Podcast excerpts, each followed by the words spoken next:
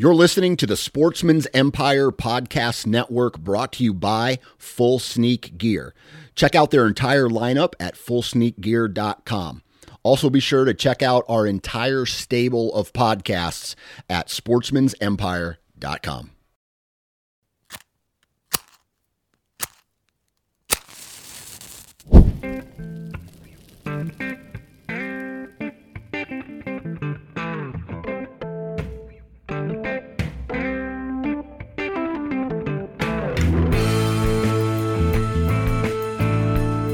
Welcome to the Huntavore Podcast, powered by Sportsman's Empire, where we celebrate the hunting and fishing lifestyle through the utilization and consumption of our wild game. No egos, fork in hand, beer in the other. no status. a piece of red meat on a hot grill and turn it into a burnt offering. Just catch it, cut it, cook it. This is episode 141 Getting a Moose to Michigan with James Zandstra. On this episode of Huntavore, Nick is joined by James Zandstra of the Fair Chase podcast. This past fall, James went on an epic adventure, hunting a moose in BC, Canada. On top of that, determined to bring the whole moose back to his own freezer here in Michigan, all by driving. While finding and shooting the moose was one way up the mountain, getting the prize back home is the way down. If you are thinking about a bountiful long distance hunt, then this is an episode for you. Lots of heavy hauling on this episode of Huntavore. Well, hey, folks, beautiful evening here in Michigan. Yeah, a little change of pace. We are on the meltdown and sort of, sort of. We're still getting precipitation. Got ourselves a good tenth of an inch of ice. Not enough to really impede on any daily activity other than, uh, yeah, off of school today. Uh, I, I don't know. They Did you know put- you didn't have school today? we didn't have school today.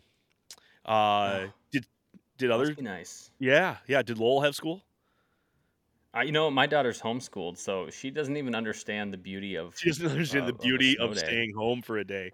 So yeah, lame, no, we man. went Monday, and uh, yeah, we had a couple days off uh, with the the big dump and the frigid temps, and then today was ice. It was, but it wasn't as fun of a snow day. Um, I will tell you, we'd had a little bit of an adventure.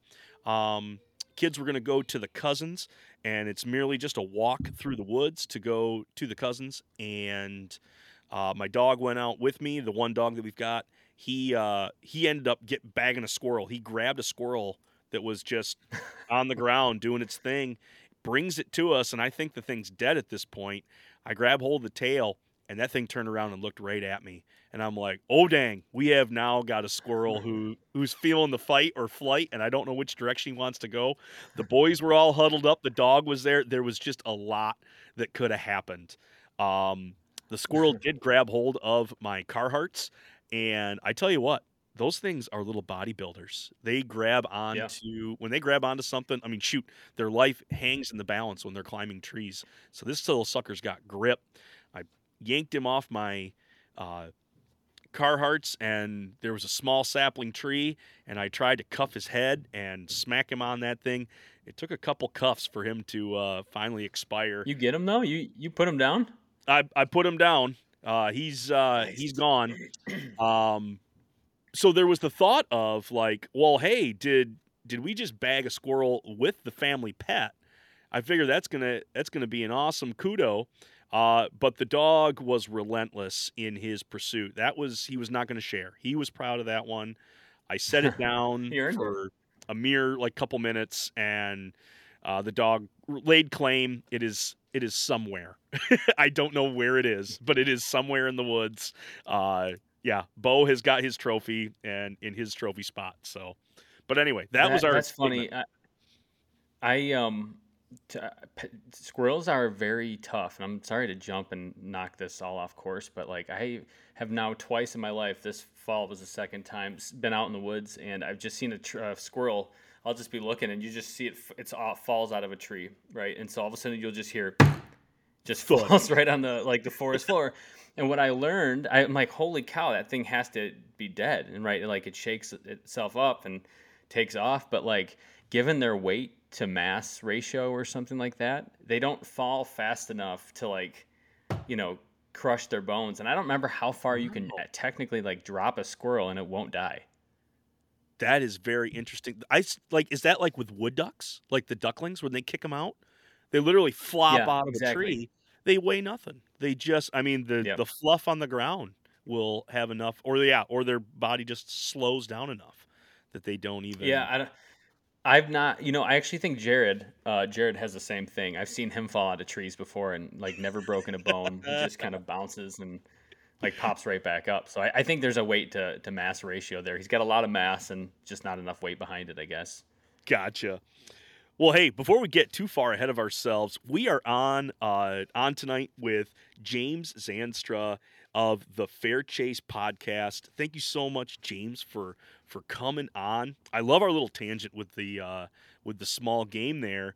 What has what has your winter been like since the new year? Have you had a chance to get out and pursue anything, or have you been buckled down with the beginning of the year, goal setting, either with your show or even just you know day to day with work? What has been the start of year twenty four been like? So, um, yeah, I mean, I've, I've been out uh, doing a little bit of just kind of half scouting, half like I'll do like a like a training program for whatever. It's like a like a hunting specific training program. It's like a lot of it will have um, like ruck type movements. So you load weight in a backpack, and and that's you know a couple of the days. So I'll like double that up as like a scouting trip or just like checking out new spots, um, kind of w- where I like to hunt. One of the areas that I like to hunt. So I like to just you know this time of year try to stack up more spots that I could maybe check out and again in the spring and then uh, potentially hunt in the fall. Um, lots of planning, um, planning just projects for the new year, um, getting kind of partnerships going there. So on, on the fair chase and the hunting stuff side, um, a little bit of everything. Getting bows set up now, you know. Uh, we always end up with some sort of new new bow in hand, and so you know, getting that going, shooting that a bit. Um, so yeah, just kind of a little bit of everything at this point. Excellent, excellent. Yeah, just a grab bag of whatever's available and what seems to be there in front of you. You just take care of. That's good. That's as good. long as it has to do with hunting like i just want to do that so mm-hmm. as like if it's as long as it's remotely related like i'll probably you know at, at one point in the day be doing it so yeah whatever it is i don't really care Absolutely. Well, what the reason I have you on tonight is yeah, for us to catch up, but at the same time, you had an epic adventure in 23 where you had the opportunity uh, to head up to Alaska and do a bucket list adventure. Um, we've talked about moose before, but you actually had a chance to go after a moose in British Columbia. Give us Yeah. the 10,000 foot view of what it took to get up there and actually get on that moose. Yeah, so um, moose was on my radar going into that year. Was planning on actually planning on this fall, the fall of 24, to head to Newfoundland uh, to do, a moose hunt there. Uh, got a good referral to a place and got a deposit down. By the way, my deposit's still good, so if you are looking to go moose hunting, I've got a, you know, they'll honor it for any friends and family that I send their way. So Oh, Nick, there's no excuses, man. I, I got you covered. We'll talk after the show. Um, Absolutely. but planning on that, um, and then planning was planning on you know probably just doing like a cow elk hunt with Joe and I um, out in Montana, and so getting ready for that. Um, got a last minute call from uh, Worldwide Trophy Adventures uh, or WTA, um, kind of like a, a hunting. It's like a booking agency almost. They do a lot of figuring for you, so help you with travel details and, and everything else. It's really a sweet deal. So, anyways, they call me. They When said, "Hey, we've got you're this, going uh, WTF that you call WTA. WTA, yeah, exactly. It's actually more of a good thing than the WTF, you know. yeah. Um, and so I'm, uh, so I'm, I get a call from them, and they're like, "Hey, you know, we got this uh, cancellation hunt uh, for British Columbia. Are you interested?" And I thought they were talking about the following fall, so I was like, "Yeah, man, I'm, you know, I'm in." They're like, "Oh, it's 23," so I was like, "Oh boy, so that's three weeks away." Uh, I don't. I should probably have a conversation with my wife. You know, check, make sure that's fine. Um, and we we were planning on filming it, so it's like, all right, now I have to call my camera guy and you know I do this to him a lot lately where it's like a last minute like hey how do you feel about and then you just drop some bomb on them right?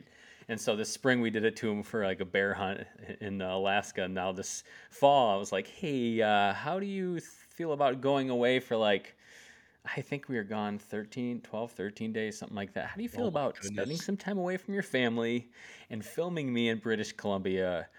And he was in which he's such a cool guy um, not a hunter by like you know his no hunting history but he's just game. So i love i love him for that. Uh, just always down always down to learn new things. And so it's just i like people like that. It's tough. So anyways so he was in and it's like okay well i mean the details wta really manages pretty well. Um, but how do I get the meat home? I had known, you know, going hunting in places like Alaska, they'll have these, I want to say it's called Alaska Trophy Express or something like that, where you'll basically you'll pay them, they'll load your your meat on and your your cape and your skull or whatever you decide to keep on a semi truck that's refrigerated. And in October, after hunting season's kind of done in Alaska, they'll they'll travel the continental United States and you meet them in certain cities along the way. Oh, So I was like, sweet, you know, uh, I'm gonna find that for for British Columbia because the moose is a big thing, and I'm not, I'm not going out there and, and not bringing meat home. You know, I, otherwise, you know, you, I feel like I couldn't even look at you in the eye, Nick, and tell you I didn't bring some moose meat home. I would have felt wrong. I was gonna, you know, I would, yeah, there would be some definite hostilities. I would look down Yeah. a little bit upon Yeah. James, but no, I can't have that in my life. right. So um, that was, I mean, so three weeks ago, I'm I was scrambling. Right. I am. How do I get as much meat home as possible? Um, can't really do one of those shipping services because it's across the border of Canada. Uh, not cool with that. Um, tried looking into flying with it, and you can you can make that work. You can freeze some of it, and you technically, I guess, could just check the whole moose. It's pretty expensive, um, and so I was initially planning on going that route and just taking as much, couple hundred pounds of meat or whatever I could try to figure out to get on the plane. Yeah. Um, layovers were tricky with that, with the only flight that I had available three three weeks ahead. So I went ahead and bought the flights, and then got thinking like, man, I there's got to be a better way. Um, and ended up talking to a buddy of ours. Um, his name's Christian Schaff, who uh, owns um, kind of a survival company, and he's like, "Hey, I drove from Montana to British Columbia. I think Montana, wherever he lives, out west to to uh, British Columbia. He's like, it was a long drive, but you know, I was able to bring the meat home. So I started talking to him and, and formulated kind of a plan to drive from you know the Grand Rapids, Michigan area in Michigan to uh, British Columbia. So that's that's what we did, so we could bring everything back with us um, and, and kind of get as much meat as we could back home. Wow. So in that in this three week window, we now are on pretty much heading. I mean, you got a, a head start, but we're looking to going across the North American continent from Yeah. Michigan all the way to British Columbia with the idea. So you can't. you- You're not going to take a smart cart. You're not going to take uh, a Prius. We need something with Yeah. enough heft that can haul upwards of shoot Yeah. You know, five, six hundred pounds of meat at this point. Mhm. Man, what was that trip like? So, vehicle you took, and Yeah. what was what was the game plan for for putting this together? So here's the game plan, right? So uh, right before I left, uh, of course, my car died. Not that I could have taken it, anyways. It was a Honda CRV at 2005, and so I wasn't taking that anyways, and um, didn't have a truck. Uh, thankfully, I've got a brother who had a like a Dodge Ram. Um, which- so it was actually it was a 2018 comfortable, comfortable truck, and um, what I did was it, it had the ram box. It was a little smaller in the trunk, the, the bed of the, the, the truck. And I threw a chest freezer um, in the back and I brought along a generator. So the idea was um, while I was driving, um, I would run the generator on the way back. So I'd get there, I'd plug the uh, freezer in. On the way back, I would run it off the generator while we drove. And then um, you know, when we stopped at hotels, I would plug it in the outside. There's always outlets uh, and hotels, and so I mean, we loaded up, and it was a you know, technically it's a 47 hour drive, and you know, you stop overnight, and you know, you get hung up, and and stuff. So um, yeah, I mean, roughly 50 hours of driving each way. So it was a whole Oh long, long drive. Uh, but I was kind of prepared. Um, that s- that spring or early summer of that year, my wife, my daughter, and I actually drove to Newfoundland. So kind of the other opposite coast of uh, Canada, and so that was a that was a so 30 some hour drive doing that. Um, so I was a little bit warmed up. We do a lot of driving. It's not so bad. I don't mind it as much. You know, if you had Jared or Joe from from our team here, they are like driving averse, and they give me like the hardest time for anytime we are, we are going on a hunt. I'm always like, well, we, we could drive. You know, we could bring all our stuff and stop whenever we want. And they're like, well, we could be there in four hours. You know, why would we? You know. So, you know, I usually lose that battle, but I don't mind driving. Um, it was a long drive, and, and me and my camera guy split it up pretty well. So, it went pretty well. Good deal. Good deal. So yeah, we've got we've got a, we got a, a pickup truck going. We've got Yeah. Chest freezer, full eight foot chest freezer, or what what cubic size This was? was so I have the full the big dog at my Yeah. house. Couldn't fit that in, and so I used my brother's, who got it from my grandma when she moved out of her house, and that has to be a what a five or five six footer, like Gotcha. hardly. Yeah, I think a five footer maybe, something like that. Not a giant, but not a small one. Like a good. Gotcha. Right in that midway. Yeah, probably probably a six footer. But man, Yeah. so that was the idea. Get the moose inside the six footer footer. At least get him broken down, at least the quarters at that point. Um, Mhm. Going in, were you already anticipating this is going to have to be boneless, or could you could you take bone in quarters and stick those in there, or was it one of those? I, I don't know the regulations coming from Canada Yeah. to the United States. Was that a full bone out of of that? Gonna gonna have to be a bone out of that animal. Yeah, I, I mean, I would have loved to take some bones back to do broth and um, different things with. Um, and I actually kicked myself. I wanted to do some cooking with the marrow while we were out there, um, but with just the chaos of the hunt and it was raining and we were in a swamp, whatever. Um, didn't end up getting to do that. Um, and so we we really kept we boned it out um, really by necessity for where it died, for how far from the river it died. Um, so just getting the just the logistics of getting the meat from kill site to camp are it's just complicated. And so Yeah. uh, yeah, we boned it out um, really in the field. So yeah, I would have loved to have more b- bone with me, but I, I kind of imagined I wouldn't bring it home just so I could maximize how much we fit fit in the freezer. Gotcha. So yeah, we get to the hunt, and you were just leading up a little bit of it. Um, right there is that when when you went for this for this bull elk, it, was it as much of a chess match where you guys came in for like you guys went in for it, but then at the same time you called to have him come back. There was this ebb and flow. Yeah. You found yourself pretty much a ways away from, and you mentioned the river. You're you're miles Yeah. away from this river that was essentially going to be your highway. This was going to be your way out. Yeah. How'd that Yeah, how'd that so- hunt go? Yeah, basically what you do is you hop on a um, like a a boat that they they kind of build out to be able to just smash rocks. Like it's like a it looks like almost like a j- flat bottom like John boat, but they'll throw like Teflon or whatever the stuff is underneath the boat. This they actually Oh. specially built had this boat built for this. Just trips up the river because it beats the crap out of stuff. And so you get in, you go, you are in that boat, and in the morning you walk. Well, you hike. We hiked probably between a quarter and a half mile to the boat from camp just because we couldn't get it down, down to where we were because of rocks and stuff in the water.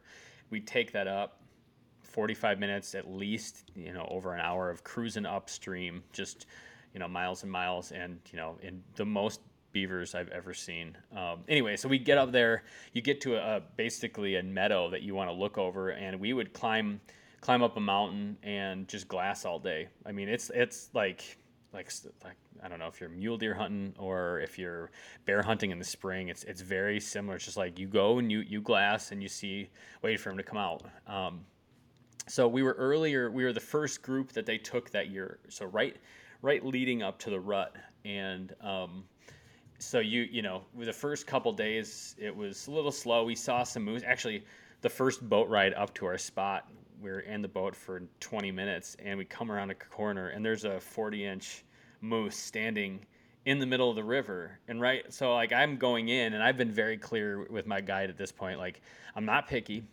Yeah. Uh, I know most of your clientele are pretty picky. Uh, I'm a, you know, I like to kill things and I like to eat things. So like, I want to get, I, you know, I'm here. Let's do it. So I see this moose and I'm like looking back, like, what do I? Can I, you know, cut the? Should I cut the motor? Because for there, you can shoot from a boat if the motor's off. Okay. And he's just like doesn't even seem phased by it. So, so anyways, I'm like, all right. So we go up, we go upstream, and you know, we spend a couple days. You go up, you glass. Saw some some decent little bulls. Like we saw one, like a little bullwinkle bull, real small but paddles, kind of cool. And we we watched this one that was a, a decent width. Um, one side was paddled, and one side was kind of a branch antler Oh, and wow. so the, these are yeah, it was, it was beautiful, beautiful animals. These are Canadian moose, by the way. There's there's bigger Yukon ones that'll get 60, even the, the 70 inch range, and and um, the Canadian moose will top out. I mean, they'll get into the 60s, um, but you know we were looking for something in the probably the 50 50 inch range. Um, so kind of saw that, kind of were just observing for the fir- first few days, um, and it's you're glassing just all day, and then you go to sleep at night. Um, finally, we're, we're, we go out one morning and um, the winds shift, and it brings in all that that fire, that smoke from those forest fires in British Columbia this summer, and, and Okay. everything is like orange color, right? So it's like the pressure changes. It's foggy. Like I'm like it actually was. I was like coughing from it. Like it just was thick in the air. Um, but mm, you know the guide's like, hey, you know tomorrow it's going to be raining all night tonight. Temperatures are going to drop. They're not going to be moving around at night. I think tomorrow could be something special. That was September 10, and so going into September 11th, it's like he's like, I think the rut is going to start kicking on, and we we kind of knew it was coming because you'd see moose kind of like these bulls step out into the meadow, and eventually we saw the one I, I would go on to shoot this this big moose come out and he would just like stand there and like just stare like like almost like nothing is going on like he's on screensaver mode. Yeah. and he my guide was saying like yeah they you know this is pretty common. They'll act like this when their their hormones are changing and they're looking to you know really kind of jump into the rut. Things are changing in their bodies. And so that next day we get up and normally we'd go pretty high. It would take you know half an hour at least just to hike up this mountain get to this spot to glass down over the river into a valley. Um, one of the just more beautiful places i've ever been and along the way up we're like hey let's let's stop part way up. You know you can't see as far but like it's we, got out extra early you know um, it just looks like money out right now. Let's just see what we see. So we go up there and sure enough we see that little that little paddled antler moose uh, kind of moving actually now like moving through the the meadow. And and so we're like okay that's a good sign you know um, let's wait and see what happens. And sure enough i'm like i'm looking around and with my my naked eye i see see the the bigger bull that we ended up going after. And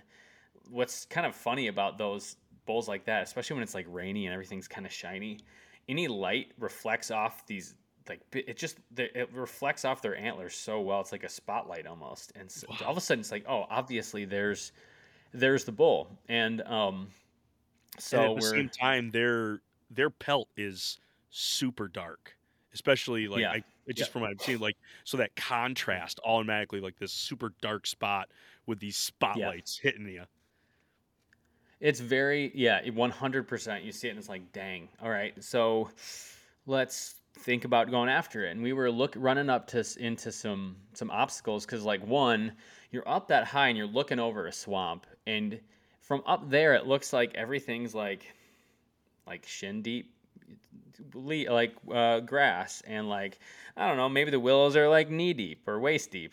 And you go up there and like the ones that are shin deep are like at least waist high and you're sunken in the mud and like willows are over your head. So like to sneak in on a on a bull, it's not like you can just quietly get in and like get really close to it. You got to get in, find some sort of opening that you can shoot into, and try to call them into you. Um, and so we had kind of tested that on a bull we had seen a couple days earlier.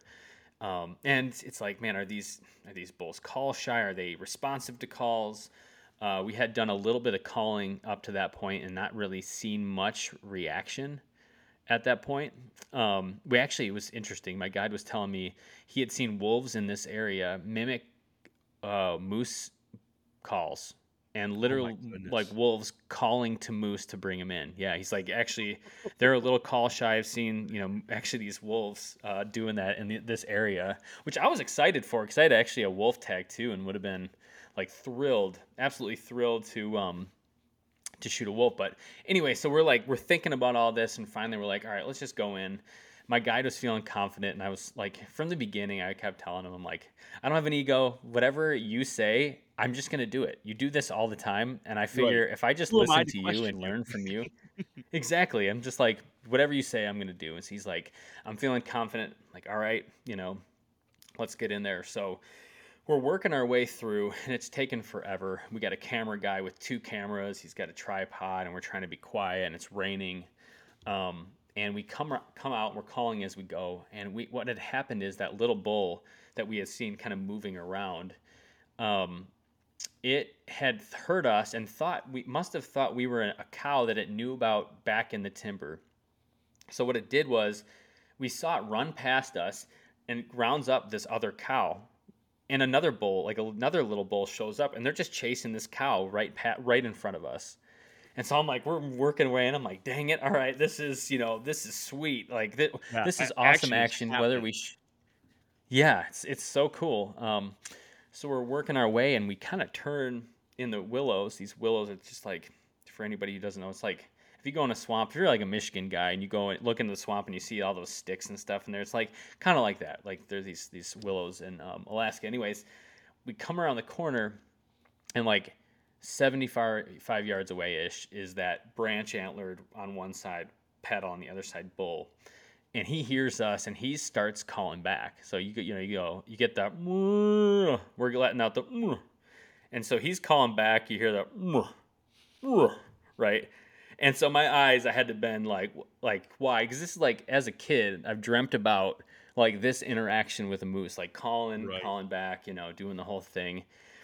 And so, man, I'm, I'm looking at him like we're not going to shoot him. He's a wide bull, but he's not exactly what we're looking for. And, and you know, this is a spot that's kind of a new area that they have to hunt. Um, a, con- a new concession for this group, and so it's supposed to be good. And I'm, I'm just going to do what he says. We're going to let this guy chill out for a bit.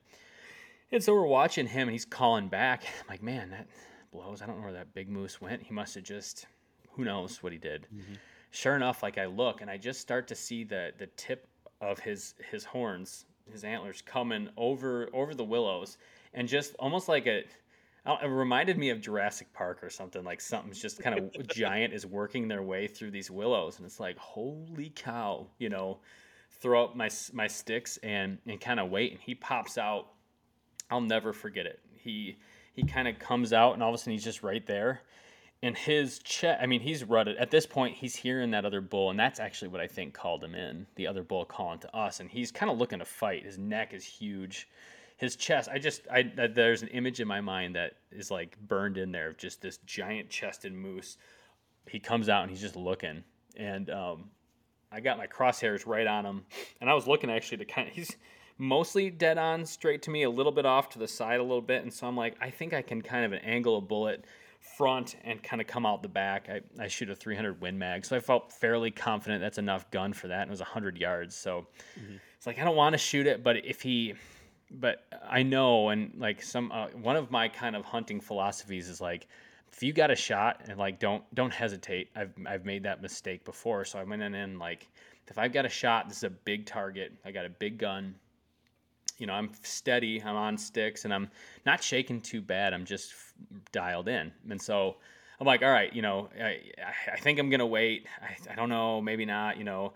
And all of a sudden, he kind of does like a little twitch with his neck. And like, I think it's the whitetail hunter in me where like I'm used to animals getting real jittery. And then it just makes me like, all right, I don't want to mess around anymore. Like, I'm taking a shot. So he, he twitches. I'm just taught, said something to the guide, like, hey, you know, I'm clear to shoot.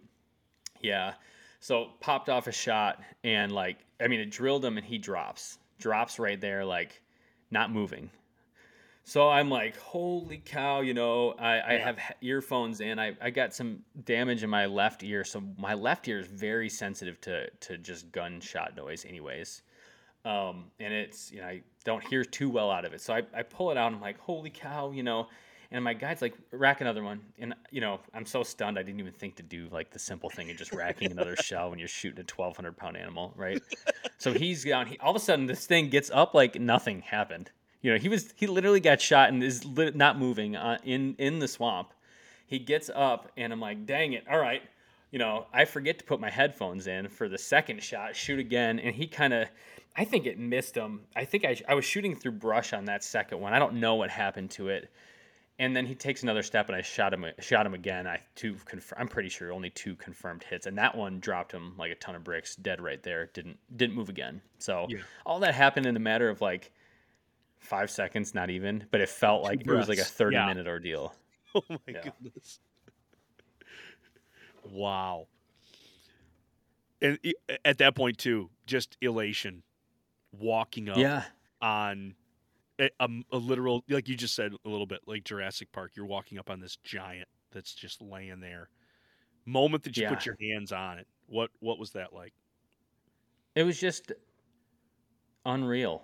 It was just kind of a surreal thing because, like, you know, as a kid, I was big into like hunting magazines and like I was big into hunting, right? And I thought about it a lot, and I had all these books and you know, North American Whitetail subscription and you know, Outdoor Life and all of these reading all these things and seeing. And so I always thought like I would love to do that. There's no way in my life that I would ever this will ever happen, you know.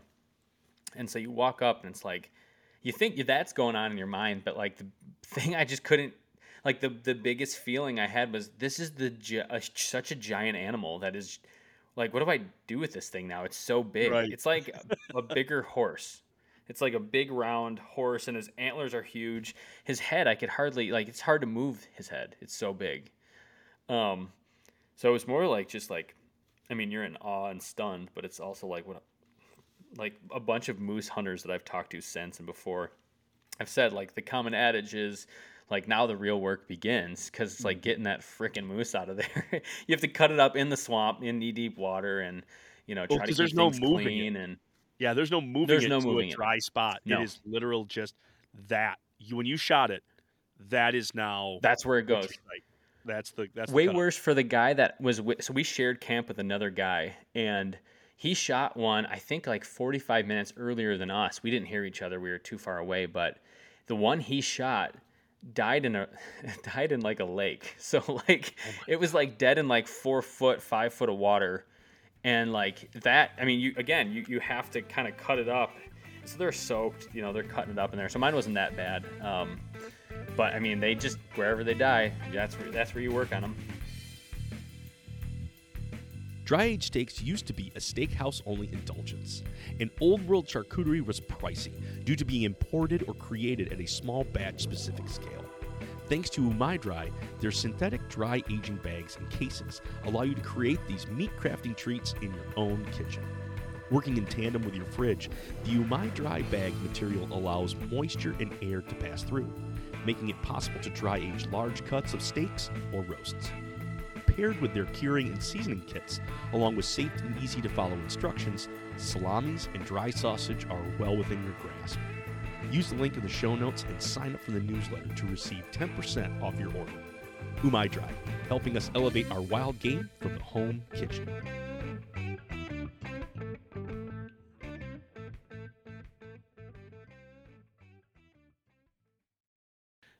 gutless met gutless uh, gutless method, or was it more or less take off the quarters, kind of get the gut out of him, uh, deal with yeah, deal with the saddle and the rib cage in a little bit. What was your approach to Yeah. as you got through that hide?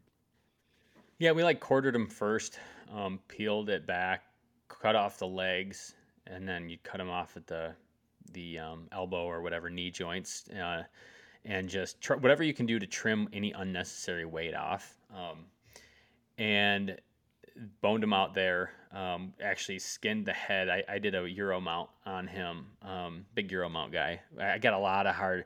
A lot of people gave me a hard time about not getting really? a full moose mount. Oh, I'm surprised the, the strong feelings people have about it. But I'm a, I'm I don't have any.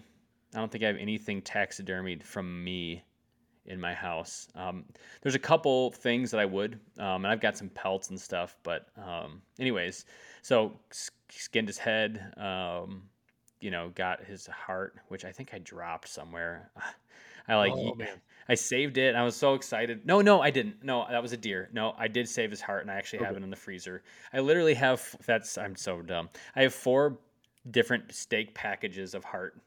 Like four. The heart is the heart is like a two pound thing or something like that. It's heavy. Yeah. It's big. Um. So I yeah we got all the parts out. Um. Bunch of trips and and everything else. Got it back to camp and hung up. We were there.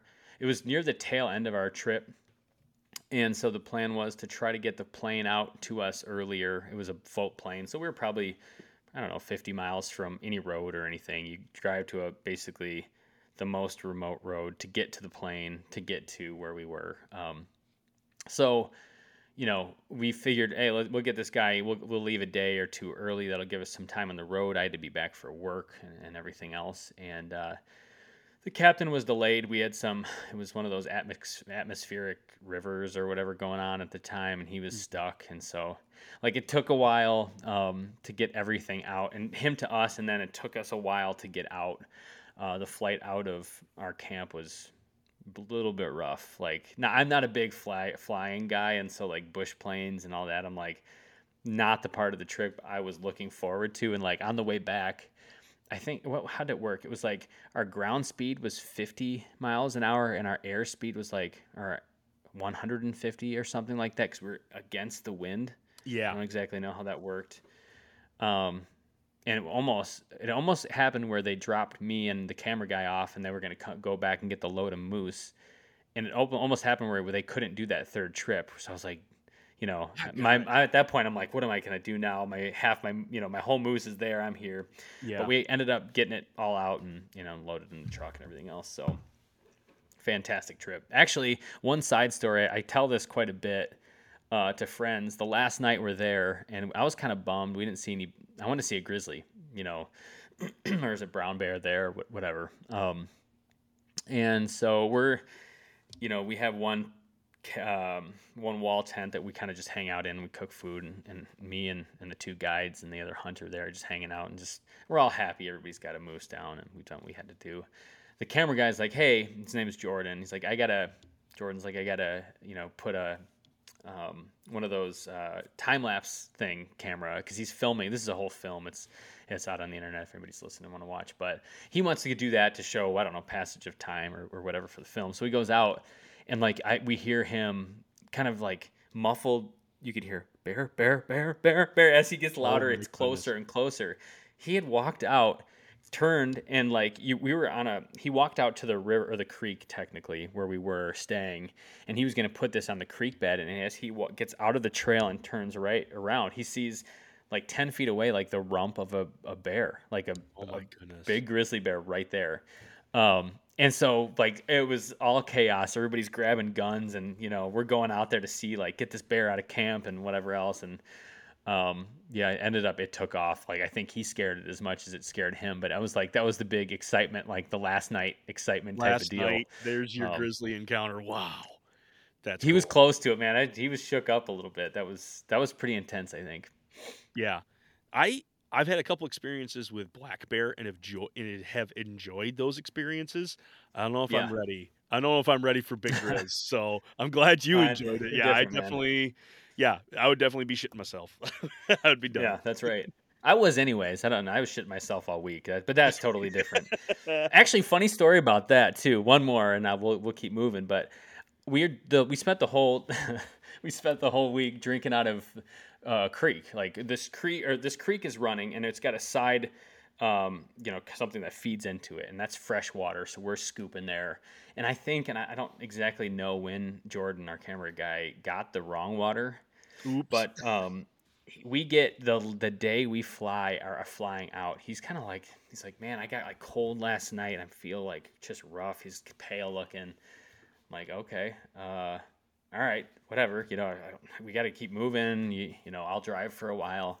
And sure enough, he had the uh, the beaver fever, and, and we stopped quite a few times in the ride home to Oh, uh, change his pants and to you know stop at the worst. Re- Dude, I felt so bad for him. He was miserable. Uh, but like I said, Trooper, tough Yeah. tr- champ. Like he did, he did well, well considering. So 50 hours of uh, Beaver Fever driving. Like, I mean, me and him are close now after something like that. Oh yeah, yeah, definitely, yeah, definitely good buddies now after oh an ordeal like that. Not not only having it, but then being like, you don't. He doesn't want to hang up the rest of the trip, but at the same time, like, no, dude, this is it. It there's no way to control that, and it, it just takes one sip, one sip of oh, tainted water, and you're done. You're just done. he was he was not good. Not in a, not, not right.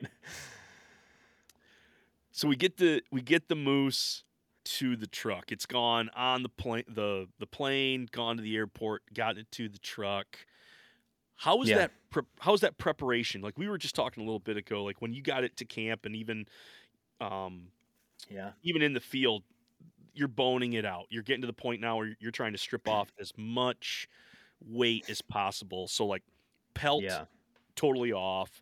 Um Totally gone. going in uh, you're going into meat bags i'm thinking you're going into cloth bags or did you have a different route that you were going to be stacking them in this in this freezer I brought meat bags. Um, they they had uh, grain sacks that they liked, and the idea was, I mean, we we kept it hung up for a couple days, and it was in the fifties, but you keep it in the shade, you know, um, just making sure flies aren't on it, you know, because like even the outside of these grain sacks, you get you have there are so many flies that just show up out of nowhere, and they're I mean they immediately lay eggs on the outside of these sacks, and and thankfully it's it's tightened enough it didn't have any issue with the meat at all, um, but you know that's that's kind of the deal. Um, clean it as much as possible. I spent so much time cleaning the head the skull because getting across the uh, crossing in portal north dakota i was very concerned. Like i heard a lot of people like oh you're never going to make it. It's going to be a huge thing to get across the border. So i went in like holy cow i'm not taking chances. I got it you know you, you know you clean it. You have to get it checked by a guy in british columbia. I don't remember what it's called uh, it's like a mandatory check where they look at your skull and they just take the age and whatever else. So did that and just kind of stressing out about it. But um, so I spent a lot of time cleaning that skull out. So it was uh, my hope was it was just good to go um, on the way home. And so yeah, doing that, getting as much, getting all the bones out um, and putting in those grain sacks. And and I wanted it to be as like structureless as possible those bags so that I could set them in the freezer and they could just fill up that whole space. yeah Um, so that was a big part of it. Just like how do we how do we make it that? And so we did that. We we got to the truck and ended up I couldn't take two of the shoulders, the front shoulders back with me. I couldn't fit them in. okay And so I gave one to my I gave one to my the guide that I was with because I was like aside from the tip and everything else you kind of do for a guide, um, I'm like, dude, like you, you know, he's t- he's big into cooking meat and I'm like, he, you know, you're he was awesome, such a fantastic guy and like he put up with my questions for a whole week or 2 weeks. So gave him a shoulder and then uh the bush pilot who got us out in that terrible weather, I was like, you know, I'm I'm looking to load it in and um like I don't know that this is gonna fit. And he was standing there, and he's like, "Well, you could leave it back for me." And I looked at him, I was like, "Okay." So I, I left one with him and left. I was like, "Whatever, man. I I can't bring it back with me. You didn't you didn't let me die." And like the part that I was most nervous about was was flying. Um, and uh, so yeah, we got the rest of it back in there. You know, the tenderloins. That's what was our first meal. Um, and the heart. You guys and have those all, on- all chunks yeah do you have that at camp tenderloins at camp Yeah, yeah, yeah. We ate some of the tenderloin, some of the part of the rump where it kind of goes. uh, The guide really liked it. I don't remember what he, what piece, what cut it was, but he says to him it's like similar cut to the tenderloin, and I was like, hey man, you know, whatever you suggest, I'm going with. So Sounds we good. ate that. We actually we had eaten quite a bit of um, grouse we- in the week, you know, to, to keep us fed. Like we, we stumbled into a bunch of grouse and stuff, but eating that meal was pretty sweet. That was good. That's awesome because then at that point not only is it the salt and the pepper and the fact that you've got red meat but, you know that's something you don't usually get in the back country but at the same time like the emotional weight that's Yeah, oh, yeah. the You emotional feel awesome. that's Yeah. that's on that you just can't get enough of it but at the same time when you- you go to bed you're exhausted and you just had like this huge caloric intake and now you're like oh i could i sleep like a ba- you you slept like a baby that Yeah. night, I assume Oh, that was a good night's sleep. It was a just a weird night because it's like it's like you're in like it's such a high all day. You're all excited. It's like I just this is it. We did it. You know, all the driving. Uh, we got it on film. We somehow had it on two cameras running when the moose came out. If you watch the film and everybody listening checks it out, like the camera guy did so well. Like he got me and he got a separate footage of the moose getting shot. It was just it was so much, so much goodness, so much to be thankful for. It's like you're laying there, your mind's kind of racing a little bit. Um, but definitely ended up sleeping pretty hard that night. And, you know, like I said, um, once he was down, once that kind of got settled, I was ready to, to head home, see my girls, and, you know, get on the road again. Absolutely. Absolutely. So all in all, getting this this animal all the way across the northern uh, North American continent back to Mhm. Michigan totally something you would do again. Or you know, Yeah. sitting right now with with freezer full. I mean, shoot, you got that whole Yeah. freezer just tucked full. I, I assume still now, but like, this Yeah. is how if you're gonna do the biggest game, this is how you're gonna roll. This is how you're gonna roll with it. I think so. I mean, dude, you like you get it all, you know. Um, and again, it's it's when I first was planning it, I thankfully knew a guy who had done it, Christian, um, and, and had talked to him a bit. But it was still one of those things. It's like, is this crazy? Like, is this or is this just crazy enough to work? You know? Yeah. And so, like on the way back, I remember thinking, like, all right, the the big thing was getting across the border. Very concerned about that. That Yeah, took no time. It was immediate. Um, but then it's like, man, I you know everything. You check it. the The generator runs the whole time you're on the highway. Um, you stop, you plug it into a hotel, and every night I'd lug the the moose skull up into my hotel room because I couldn't fit it in the you know the cab of the truck, and so you got to get it in there. You don't want anybody to steal it. So I'm like, spent a lot of time like trying to sneak around hotels, so like I wouldn't make a scene carrying this giant moose head with trash bags over the skull, and um, but I would do it again. And like I said, you you br- I I got home, everything was frozen solid. I had no meat loss, none, other than what I left behind to, Yep. to the guys. Um, but so I had hundreds of pounds of meat that I spent quite a bit of time uh, processing or rough processing for you know to do stuff with later. Um, canned a bunch of it, ground a bunch of it, got a bunch of steaks, and I'm actually in the process of um, kind of kind of honing in on a uh, uh, like a sausage kind of making you know bent that I'm on. I got like you a good recipe that I I, I got. I did. I, did- I tried lamb casings the first time and. It, they're very fragile and like they don't have the pop. It was still delicious and like I tried it with a deer I shot up in northern Michigan here and it worked well. We literally ate the entire deer in two weeks. My family. It was like every two meals a day was like was like some of the sausage. It was just good and it was easy. Um, and so now I've kind of honed in on. I'm going to try some pork casing, and I've got kind of the the spices that I like. Um, and so I'll probably do a just a crap load of brats and um, and maybe patties out of them too. But yeah, like I, like I said, I would highly recommend it. Um, if you have a generator, you have a freezer, and you're you're able to stop um, at hotels. That's really nice. But one of the nights we didn't. We stopped on the side of the road and. And it was cool enough where we just felt okay about it. But Yeah. um, if you can make that happen, man, it's it works pretty. At least it worked well for me. I, I don't know. You know, I would I would definitely try it again. If I'm doing another moose hunt, which I probably won't for a, a good while, um, I'll do that same exact thing.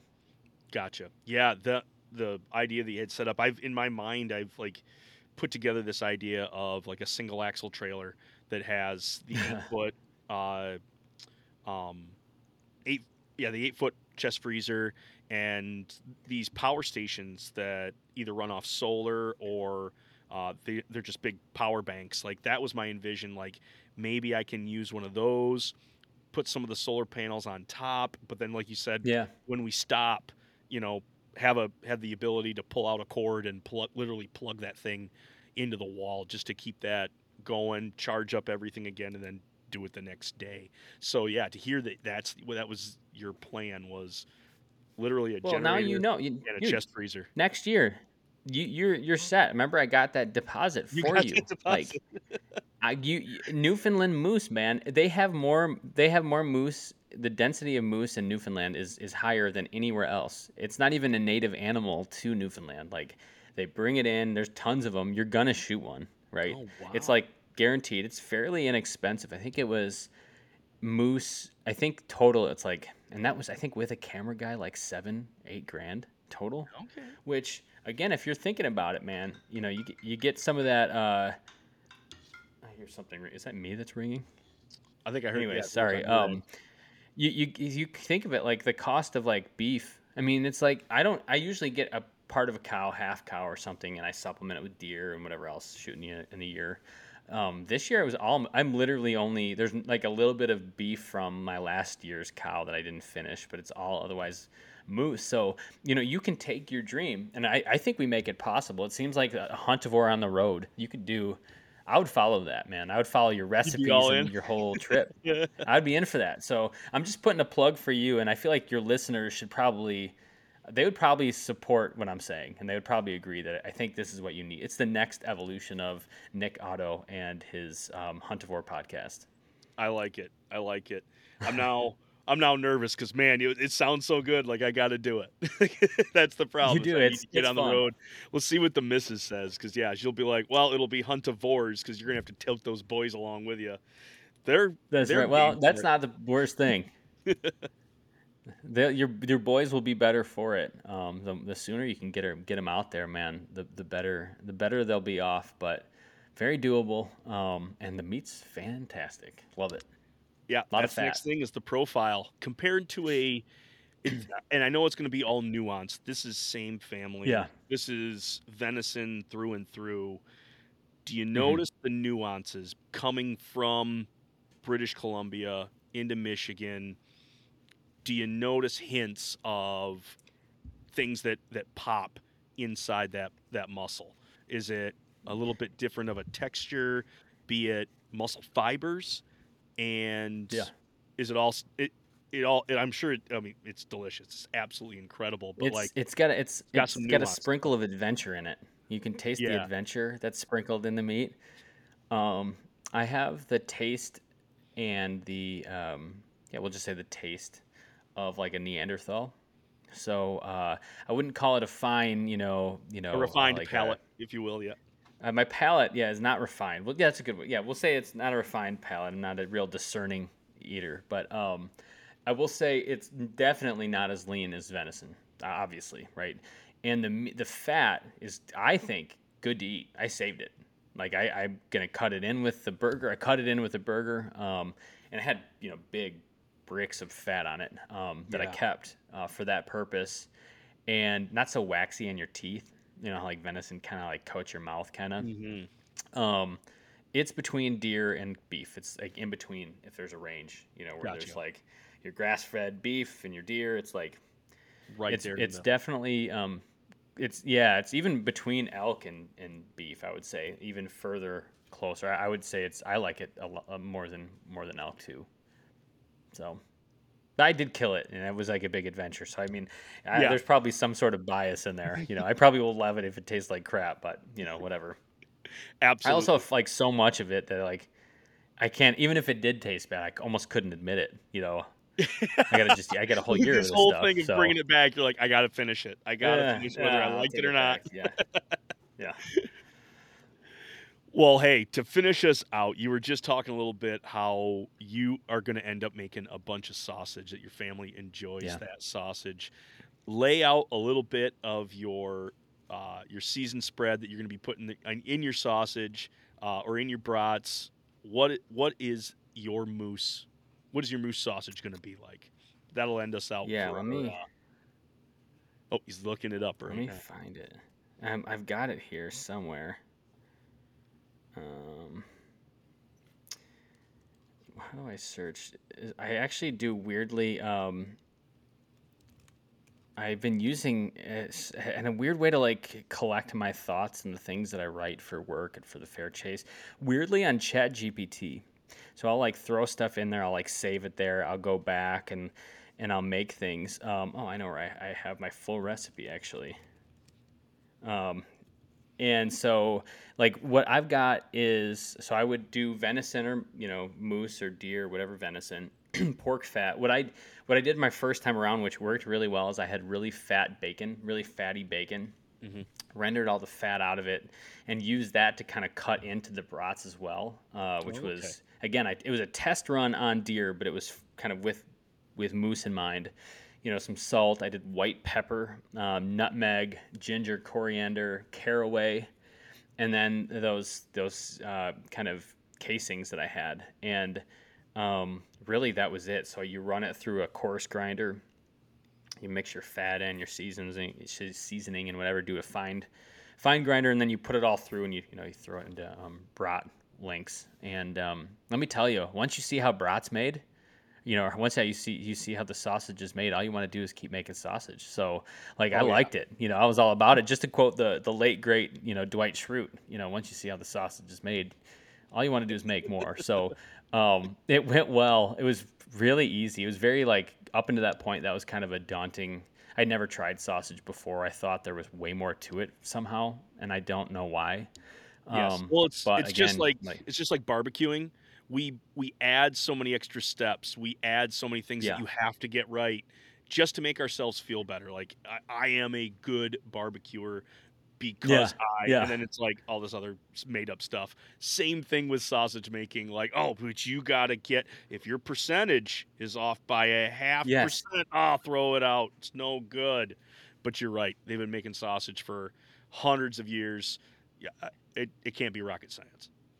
My, my my first batch was not fatty enough. I needed to put more fat in, and so I've kind of built out what I believe to be a better ratio uh, of pork fat. I just picked up a ton of leaf lard from the farmers market here in Grand Rapids, um, and again, yeah, we'll we'll keep testing with it. But again, like I we we did this whole deer and into sausage, and you know we ran out of links, so we just started making them into patties and just froze them. You know, Yeah. thinking I'd have them all year. And then it was like, well, we got this deer in the upstairs freezer, not like in our house, not in the garage. It's like we just kept eating. It's like, oh, it's right there. We'll just grab another one. Oh, we'll have this for dinner. And so, like again, two weeks later, it's like, oh, we've you make it for dinner, and then it's leftovers for lunch the next day, and then you realize I've eaten a whole deer so fast, and uh, that's what I plan on. So, anyways, yeah, we're doing more brats, and I'll, I'm gonna try that pork pork casing. What do you, what do you like for for casing? Um, I've done the lamb for like snack sticks. I tried it for hot Yeah. dogs. You're right. You got to be. You, I mean, there are some nuances. You got to be careful with your temps. Um, one batch I did with my with a synthetic casing with a, a collagen casing, um, Yeah. and I think I let my mix get a little too uh, warm because it was a real mealy, real fine. Um, versus Oh, really?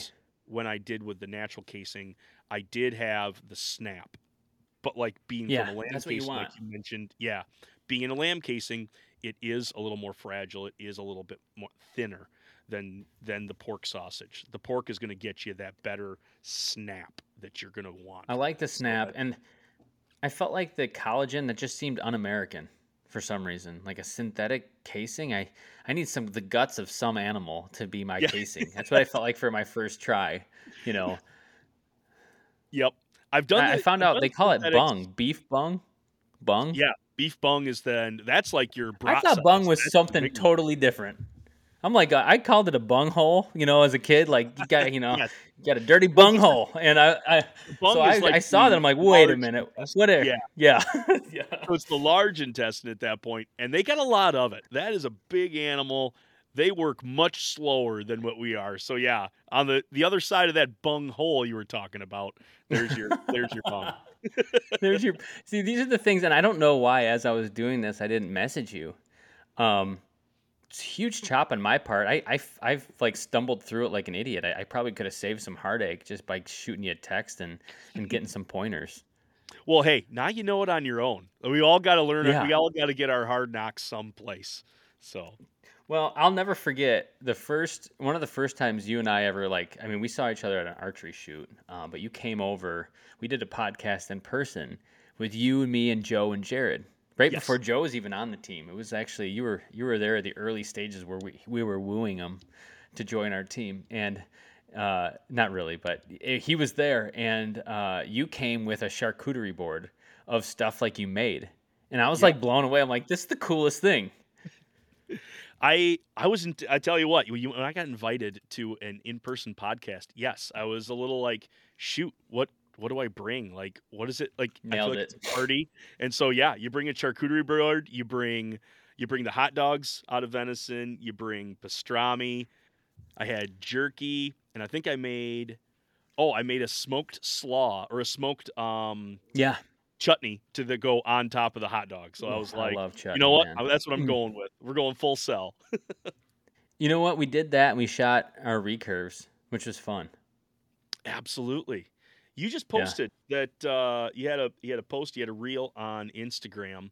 Um, this that you know this guy like freaking out on Dr. Phil about shooting a spike with a recurve. Is, yeah. Did you did you end up getting anything with your recurve this year, or were you busy Well, at so- else? I want to preface it to say that I normally I don't do memes. I was actually in our team anti anti memes. I was like, dude, let's just let's class it up a bit. We don't want to be a meme site, you know. It's not us. But you know, I'm not the only one here. Everybody's got different creative ideas, and so we've done it. And actually, they always turn out great, and they're a very high engagement, and whatever else, you know, things things that are good. Um, so that one though was mine. Joe had sent me it, and it was about a fly fisher catching, you know, like a three inch, you know, brook trout, whatever, on a fly. And I was like, oh, that's a classic like recurve. Yes. Um, recurve call. So I, I was one I can actually take credit for, and usually I can. Um, I didn't even take my recurve out this year. I have a, a friend who wanted to borrow it, and I haven't seen it since. So I feel like it's been a hunting. The recurve has been out. It's been uh, out, just not in my hands. just not yeah. yours. You know Tyler, you know a mutual friend of ours. He's got one of my old ones too. Uh, a longbow that I had. Um, what is it? The um, it's a Michigan company. Shoot, uh, Great Northern. Uh, yeah, Fireball, I think it was. Anyways, it's a sweet, beautiful, beautiful bow. So I think he's got one too. But they're out there. Uh, I didn't have one in hand. Um, I was just with the compound this year, but did pretty well with that. So can't complain. Well, good deal. Good deal. Well, James, this has been an awesome hour. Where can where can my folks find the moose video? Where can my folks again tune in to the Fair Chase podcast? Where can we talk more with you and your co-host Jared on just all things Fair Chase? Yeah, so um, the moose hunt is on WTA Worldwide Trophy Adventures um, YouTube. But what all you have to do is if you search "blazing paddles," like paddle like a you're paddling a boat or the moose paddles, Or blazing moose paddles, paddles. or blazing paddle moose. Yeah, um, ties into part of the film. Uh, I'll let people who are will watch it figure out what that means. But you can find it there. Um, you'll see me in front of a moose with a big smile on my face. Um, we do the fair chase. So any, if you type in, well, I'll, I'll test it here. The fair chase. Uh, yeah, that's the first one. The first one that comes, first thing that comes up is our website. If you look up um, any social media platform, I think we're on. We're like on LinkedIn, even you know TikTok, things that I don't really touch, but it's there. We- we're everywhere. Um, we're mostly active on Instagram. So if you have questions or just want to hang out or talk about hunting or whatever, we really just love hunting and talking about it and doing it and being around it. So we will respond to basically anybody. We will talk to anybody. Um, like I said, we just we'd love to do it. We're happy to be here. Thank you for having me on. Uh, big fan of the, the stuff you you do, um, and just love following kind of and learning from from what you're up to. Awesome. Well, thanks, James. I'm going to send our listeners on out, so make sure you hold on there. Don't go anywhere. Well, folks, I hope you've enjoyed uh, this this epic tale that we've got a chance to just ride along with James as he's talked about not only bringing down a moose, this huge mammoth animal, but then he brought it home.